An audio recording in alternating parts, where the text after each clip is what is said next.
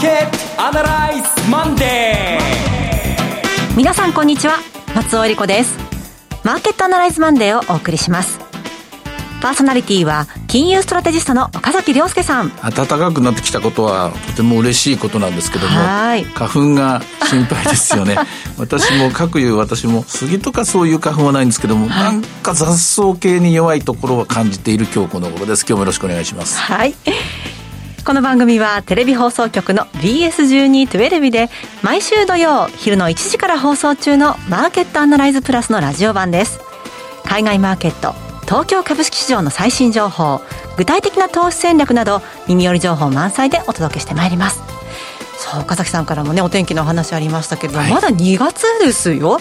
ね。東京にじゅうど超えるんですよね。えーうんまあ、これ本当にこれ金利みたいなもんかなっていう気がしますけどね。ほうほうほう、上がりすぎてくると上がったら上がったで花粉が心配とかですね、はい、えー、あの気温も上がったら上がったで花粉が心配とか、うん、なんかちょうどいいことってのはなかなかないんだ、ないんだろうなというのを改めて感じますね。そうですか、この気温の変化で、はい、ではまず今日は金利のお話から伺いましょうか。そうですね、はいはい、それでは番組を進めていきましょう。この番組は株さんろくごの豊トラスティ証券の提供でお送りします。今週のストラテジー。このコーナーでは今週の展望についてお話しいただきます。はい、その金利についてなんですが、はい、あのいろんな教科書とかテキストにいろいろ書いてるんですが、とりあえずとりあえず私の話を信じてください、はい、聞いてくださいと、はい、えー、さんじゅうよねんかんぐらい金利はまあ一応調べた、研究して、でそれなりに評価してもらったファンドマネージャーですので、金利って何かっていうと長期金利ですね。長期金利って何かっていうと、あれはお金の流通速度みたいなもんですと。流通速度。お金がぐるぐるぐるぐる回りゃ金利は上がっていくという、まあそんな風に覚えてもらえばいいんです。はい。で、流通速度なんてどうやって測るのと思われるかもしれませんが、これはあの分子にですね、名目 ジーディーピー を置いてもらって、で分母にですね、えー、貨幣の残高っていうのを置いてもらうと、だいたいこの形に近い、グラフ書いてもらえば金利の動きとこれはほぼピタッと一致します。うん、で、ひゃくぶんは一見にしかずでいろんなマネーの公式とかこう金利の公式とかテキストあるんですけども、そんなことよりも絵に描いてみれば大体わかるので、ですからとにかくお金のまあ回転スピードみたいなもんだと思ってもらえばいいです。はい、で、今これ金利がどんどん上がってるのはその分子のあの名目 ジーディーピー ですね。物価がちょっと上がってきたらっていうか、へこんだのが戻ったなっていう絵と、なんといっても ジーディーピー、 つまり生産に使うとか消費に使うとか家を買うとか国が使うとかお金使ってますから、うん、使うってのはこれ流通回転速度が上がってきますからね。ですから極めて自然現象なんですよ。でも自然現象なんだけれども、マーケットアナライズ土曜日の放送でもお伝えしましたけれども、年が明けてから特地にワクチンの接種が始まってからですね、スピードが加速している。で、このままいっちゃうといちねんかんに いちパーセント 上がっちゃうから、来年の今頃 にてんさん とか、今日も いちてんさんはち までいってるから にてんよん ぐらいになっちゃう。はい。にてんよん まで金利が上がっちゃうと、これ株の配当利回りを超えてくるから、これはまずいぞと言ってなんとかしてくれという話が一つ。で、それともう一つ、これひょっとすると エフアールビー は早いことをまあもう量的緩和をやめちゃおうとかですね、うん、要するにバランスシートの拡大止めんじゃないかとかいろんな思惑があるんですが、とにかく今景気が良くなる、良くなることがもう目に見えている、動き出している、お金を使い出しているから、金利は上がることはもうこれやむを得ないわけなんですよ、はい、逃げられない現実なわけですね。で、これ止めようと思ったら金利がどんどんどんどん上がっていっちゃうのまずいぞと思って、止めようと思ったら方法、単純な方法は何かというと、ブレーキをかけることで、摩擦をかけることで、自転車でもあのあるいは自動車でも何でもそうだけども、ブレーキっていうのはこれ摩擦、はい、この場合の摩擦っていうのは何かっていうと、政策金利を上げること、フェデラルファンドレートを上げること、もっと言うと普通預金金利にほんの少し れいてんれいさん とか れいてんれいご とかちょっとちょっとですね、ここに摩擦を置けばですね、うん、となるものコストを置けば、じゃあちょっといちにち置くかとかですね、今はぐるぐるぐるぐるお金に、足元の当日の金利にお金がかかりませんから、ぐるぐるぐるぐるスイスイスイスイお金が右から左に行くんだけども、いちにち置けばいちにちぶんだけ利息がつくぞっていうこと、ブレーキがかかる。そうすると長期金利の上昇は止まるんですけども、うん、今誰もそんなこと言ってませんよね。あれ政策金利に関しては先週ねテレビの方でもお話ありましたけれども、サムタイムそうなんです、はい、そんないつになるか分かりませんと。そんなことは完全雇用がいつになるか分かんない、その完全雇用が過ぎても、えー、しばらくの間はインフレ率も にパーセント 以上放置する、つまりしばらくのしばらくのしばらくの先みたいな感じで、ですから一向にいついつぐらいに金利が上がってくる目処立たせないんですね、はい、こうなってしまうと投資というのはこれ計画ですからね、投機っていうのはとりあえず明日上がるからとかですね、投機っていうのは来週上がるからとかっていう、まあとりあえず価格上昇のことあるいは価格下落のことを指して時間軸は考えないんですが、投資というのは例えばいちねんとかにねん、この時間軸かけて、えー、例えばこのこの植木はどれぐらい育つかなとか、この畑はどれだけ実るかなとか、まあこういう発想ですから、時間軸が必要なんですけども、金融政策に今、時間軸全く作ってない。サムタイムという言葉を、サムスペースタイムという言葉をななかいかはちかいぐらい連呼して、結局逃げちゃってるもんですから、はい、エフアールビー が。ちょっとした不信感を私は描いあの持ってるんですけども、こうなるとみんなどうなるどうなると、いちねんご金利は、にねんご金利は、さんねんご金利はっていうと、うわうわ、えらいことになっちゃうぞってこと、ってことで、今立ち往生している現実なんですね。これ一番いいのはですね、まあ、このペースでいけばさんかげつごあるいはろっかげつごとかそろそろこの辺のところでやめなきゃいけないっていうのをあんまりこう嫌がらずにですね、 エフアールビー 自身もそしてマーケット自身も直視した方がいいと思うんですね、はい、そうなってくるとあそれはまずいなと、じゃあちょっとここでポートフォリオを変えようかとかですね、一旦ここで調整が入っても、えー、そこで調整来たところまた買えばいいんだとか、こう慌てて焦らず、えー、先週、先々週ぐらいまでですかね、激しく焦っていた感じがありましたよね。バブルだ、バブルだと言って、もうじき信号が変わりそうだから、その前に横断歩道を走って渡れみたいな感覚だったんですけども、そこを長期金利がそんなことをするのであれば、その先はこうなるよ、みたいな絵を描いて見せたのが、この姿なんです。ですから、皆さん慌てることはないと思いますし、慌てることがないし、そして日本の金利もわずかながらプラスになってきたということは、日本もまたアメリカに引っ張ってもらって、そういう意味では景気が良くなっていくんだという、そういうシグナルを債券市場が送ってるわけですから、これはポジティブな理由だと思ってもらえばいいと思います。はい。で、にせんじゅうはちねんのくがつからじゅうにがつに株がにわりぐらい一気に下がっちゃったんですけど、あの時とは全然状況が違いますから、はい、ここで一気に大暴落だみたいなそんな悪夢は見る必要ないと思います、うん、ただただ単純にスピード調整をするんだ、時間をかけさせるんだという、で慌ててお金があるから株だ株だと、ここで大儲けするんだ、ここでお金持ちになるんだっていうんじゃなくて、そうじゃなくて一旦まあここでコロナの後の世界を冷静に考えてみて、さて来年の今頃自分は何をしてるのかなと、来年の今頃世界がどうなってるかを考えながら、今持っているポートフォリオあるいは今持っている現金資産ですね、これを何にすればいいのか考えるところだと思います、うん、で話がなくなっちゃいましたけど、はい、けども今週はやっぱりそういう意味では私はやっぱりちょっとレンジがどんどんどんどん上に上がっちゃって、まあ私もまあいつも使っている自分のプログラムの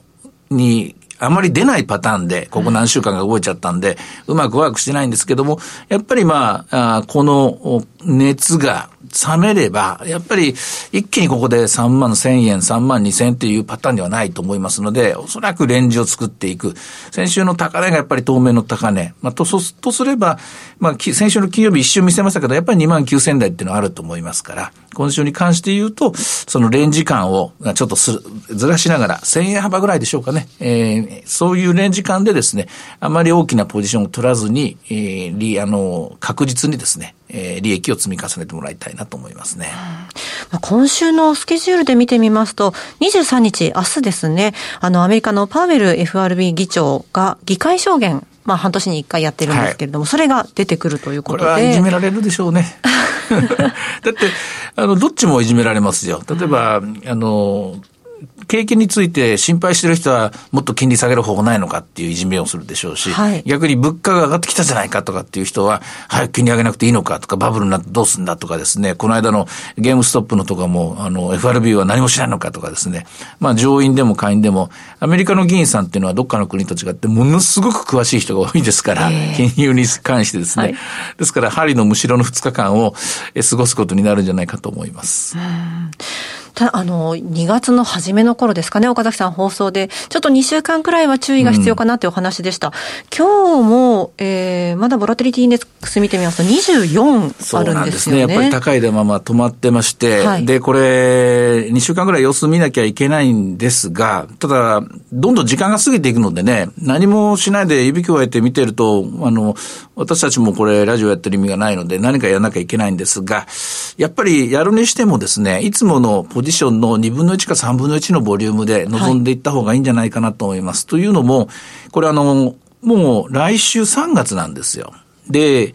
で我々はこれからあとさんしゅうかんごになる、さんしゅうかん切っちゃったんですけども、さんがつのメジャー エスキュー というですね、先物 の, のにせんにじゅういちねんさんがつ切りの最終日、審判の日を迎えることになるんですね。で、メジャー エスキュー っていうのは先物とオプションが全部が一斉に最後の値段がいくらになるかっていうことなんですけども、これ思い出してもらうと去年のにせんにじゅうねんのさんがつ切りって意地悪なヒントですけども S q 値って覚えてないですよ。いや覚えてないですね。いちまんななせんえんぐらいなんですよ。はあ、いちまんななせんえんがさんまんえんぐらいなんですよ今ね。でこんだけ一直線に上がる、うん、いちねんかんのメジャー S q の繰り返し、さんがつがろく、ろく、きゅう、じゅうにとそして今度さんどいく。その間に、えー、スモールの S q がずっと重なっていくんですが、ほとんどずっと買いポジションを膨らましたままが正解。で、それから、コールオプションは買ったままが正解。プットオプションは売ったままが正解というですね、パターンっていうのは、過去に数えてみると、例えばアベノミックスの初期の頃、あるいは、もっと古い話で言うと、郵政解散という小泉政権の頃の、はい、えー、規制緩和だって言って大騒ぎした頃と、まあ非常にあのにかいぐらいしかないんですけども、これやっぱりいちねんはですね、残高積み上げるのはやっぱり無理があるので、そう、今、相当改ざんは溜まった状況になってるんです。まあ、正確に言うと売り算が踏まれたという状況かもしれませんけどね。そういう意味では、今回のさんがつ S q っていうのは、うまいことここまで、えー、繰り返し繰り返しロールオーバーしてたものが次の現月に乗り換えられるかっていうですね、問題を一つはらんでますから、ちょっと波乱の S q になる可能性が出てきたかなと。まあ、これまた、えー、来週、再来週とですね、説明する機会があると思うんですけども、これも気をつけておいてもらいたいなと思います。はい。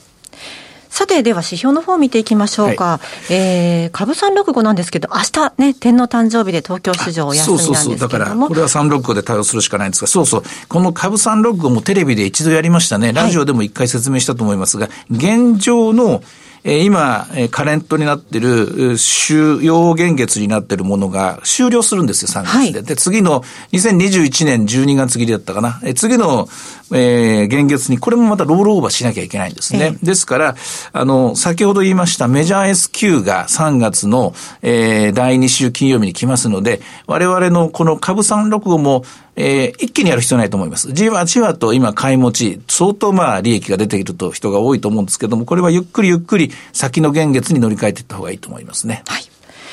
今日はど取引、はい、今日は今ひゃくごじゅうろくえん、寄り付きがひゃくななじゅうきゅうえんです。高値がよんひゃくよんじゅうさんえんまであったんですが、やっぱり戻っていこうとしてもちょっと、ちょっと厳しくなってきましたね。うん、えー、今がだいたい安値近辺です、一日の中で。はい。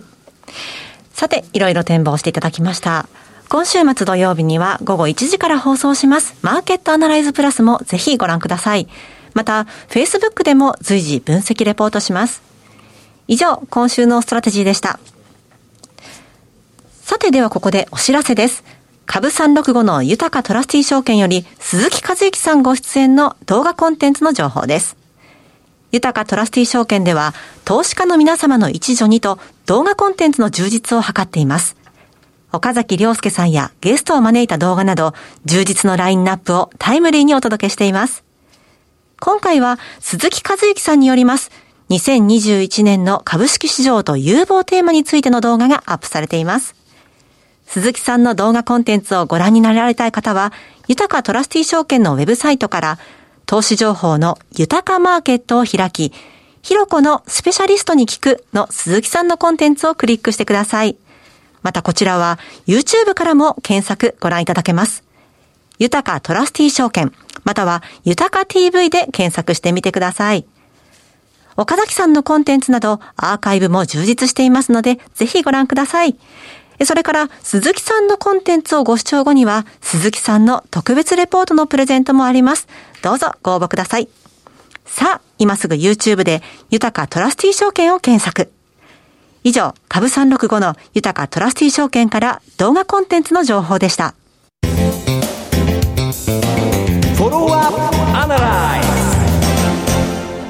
さあ、今週のこのコーナーでは、福眼経済塾のエミン・ユルマズさんに、株式市場と商品市場の見通しというテーマでお話を伺っていきます。エミンさん、よろしくお願いいたします。よろしくお願いします。エミンさん、よろしくお願いします。よろしくお願いします。さあ、最近の、まず、金属の方から伺いましょうか。金属全体、エミンさんはどのようにご覧になってますか？うん、まあこれはあのちょっとふたつに実は分けなきゃいけなくて、はい、あのまあ、金、えー、がですね、えー、実は下がっていて、一方で銅などですね、コバルト、ニッケル、えー、銅、まあ、このあたりが上がっていっていると、まあ、つまりですね、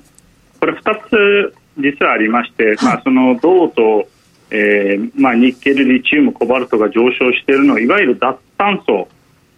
えー、という、まあ、これからの、えー、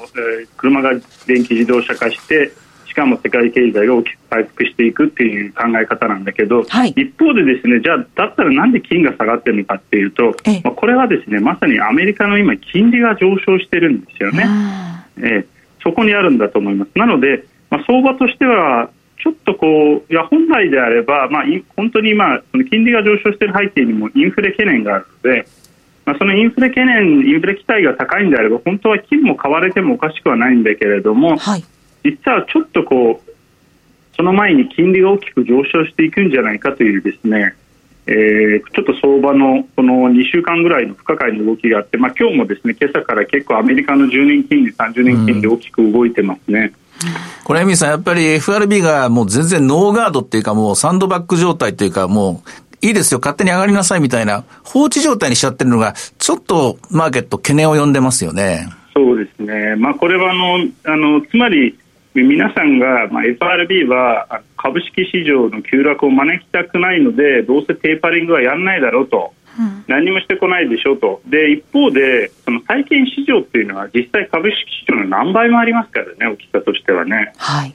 ここまでですね、ほったらかしにしたら、これコントロールできなくなるんじゃないかなっていう、ね、うん、私思ってるんですよね、うん、こんな金利が。私も思いますね、うんうん、となってきますと、まあ、市場全体、株式市場の方にも今回の動き、金利が影響し、今後ね、及ぼしてきそうですね。そうなんですけども、えー、あの エフオーエムシー の議事録ミニッツ見てもほったらかしみたいで、はい、でエミンさん、これ今週パウエルさん、あの上院と下院でボコボコに、まあ、あの針のむしろ状態の関門があるんですけども、多分いじめられるでしょうね、これね。いじめられるでしょう。私もそう思います。まあ、ただ彼らも難しい、本当にそのテーパリングの T って言っただけでも多分相場が大暴落してしまう可能性があるので、うん、まあまあ、あとはあの市場としても、まあ、どうせテーパリングできないし、イール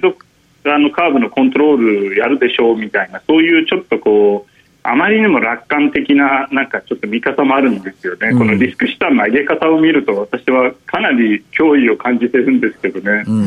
だからやっぱり賢明な投資家は少しずつですが用意というか分散してますよね、今ね。そうですね、集中しないようにね、うん、いやおっしゃる通りだと思います、まあ、なのであの本当だったら今下がっている金だったりシルバーだったりっていうのも、うん、まああのある意味であのそのうちとてもあの物色されるんじゃないかなと思う、うん、まあ、ちょっと時期早々ですけどね。そうですね、うんうん、株式市場の動向についてはまずアメリカ株いかがですか？うん、まあ、これは本当に今はあのこの金利の上昇が止まらないとアメリカ株ももうほとんどバブル状態になっているので、そのバブルを、を、まあ、いわゆるそのはじけさせる針に可能性ありますよね、うん。で、私もう一つ懸念しているのは、実はですね、長期金利が上昇して短期金利が下がってるんですよ、はい。で、これはつまりですね、その、まあ、短期債が買われて長期債が売られているっていうことでもあるので、つまり銀行、まあ、金融機関っていうのは、まあ、短期債、まあ、現金に近いようなものなので、まあ、今ドルを必要としてるんじゃないかと、うん、となるとあの市場では流動性が枯渇してきてる可能性があってですね、はい、まあ、つまりこれは一種の、まあ、流動性危機のまあ、トリガーになり得るんですよね、うん、この動きは。だからこれもちょっと、えー、動きとしてはですね、こう全部金利が上がってるんじゃなくて、やっぱり短期債が下がって長期債が上昇して、そのスプレットが開いていっているので、こういう状態っていつ起きるかっていうと、大体クレジットクランチの前に起きるんですよね。うんうん、あの実際イールド株があの反った状態になっちゃうんですよね。そ反り返った形になるのが一番危ないんですよね。そうなんですよ、そうなんですよ。まあ、そこはだからかなり今警戒した方がいいかなと。この勢いでガンガン上がっていけばですね、あのアメリカの金利は、まあ、これは本当に株式市場そのものの特にですねグロース株の今度バリエーション適正化できなくなっちゃいますからね、うんうん、ここまで上がったらね、うんうんうん、そうですね、うん、エミンさんはちなみにいっかげつごくらいの株式相場株式市場ってどんな風景になってると思われますか？いや、私は実はあのすごい流動性危機をですね、うん、あの懸念してまして、しかも、まあ、今に始まった話じゃなくてこう年初からずっと懸念してるんですけど、どこかで大きい調整が入るんじゃないかっていう、まあ、なかなかその調整が来なくて、あのままあそのなんていうんですかね、あの自分の分析も正しいかどうかっていう問う時もあるけど、でもやっぱり案の定金利が動いてきているので、うん、まあ、これはそろそろですね、あの、まあ、ちょっと調整入らないと逆に株式市場もこれ以上上に上がりにくくなっているっていうのがあります。というのはですね、はい、あのこれは先週あの出てたんですけど、そのもうアメリカの機関投資家さんの現金比率っていうのは さんてんはちパーセント まで落ちていると、うんうん、さらにその信用取引の債務っていうのは今ものすごく広がっているので、あの拡大してますからね、まあ、つまりもうほぼ全員オールイン状態です、相場にこの間議論しましたね、オールインのタイミングってやつですけどね、うん、そう、もうオールイン状態なんでね、もうこれ以上燃料もないんですよ、上に行く、はい、じゃあ引き続きこう警戒心を持ちながらということになりそうですね。今はやっぱりリスク管理が最優先だと思いますよ、うん、だと思いますね、うん、はい、えー、さてそんなエミンさんですけれども、新しく本を出されたそうで、はい、えー、今日はここでですねプレゼントのお知らせです。エミン・ヒルマズさんの最新著書、新キャッシュレス時代、日本経済が再び世界をリードする、うん、世界はグロースからクオリティへを抽選でじゅうめいさまにプレゼントいたします。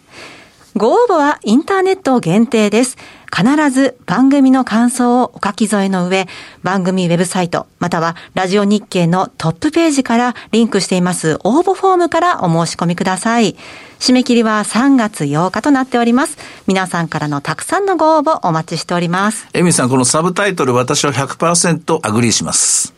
ありがとうございます、うん、世界はグロースからクオリティ、クオリティですね。やっぱり今大事なことはそうなりますよね、ここまでね、うん、やっぱりその金利の上昇もその前触れじゃないかなと、もうそろそろクオリティの時代、グロース、 グロースからね、バリーの時代が来るんじゃないかなと思いますけどね、うん、はい。エミンさん、今日もたくさんのお話ありがとうございました。どうもありがとうございました。ありがとうございました、はい、福眼経済塾のエミン・ユルマズさんにお話伺いました。さあ、エミンさんもやはり金利気になさってましたね。まあこれね、サイズが大きいのとテレビで私は神だとか言ったんですけどもね、えー、それぐらいのメッセージがあると思いますから、うん、これ無視しちゃ笑ってごまかしちゃいけないところだと思うんですね、うん、で同時に日本株っていうのはグロースよりもクオリティがあるものがいっぱいありますからね、はい、もう一度そういう目で日本株を見つめ直す時かもしれませんね。はい、さて今週土曜日の ビーエスいちにいちに マーケットアナライズプラス、ニッセイ基礎研究所の矢島康秀さんがゲストにお越しくださいます、はい、まあ、日本国内もいろいろね動いてますから、オリンピックのこととかワクチンのこととか困ったもんですけどね、矢島さんに一刀両断してほしいんですが、はい、言ってくれるかな、ね、大丈夫かな、はい、どうぞお楽しみにマーケットアナライズマンデーはそろそろお別れの時間です。ここまでのお話は岡崎亮介と、そして松尾恵理子でお送りしました。それでは今日はこの辺で失礼いたします。さようなら。この番組は株さんろくごの豊かトラスティー証券の提供でお送りしました。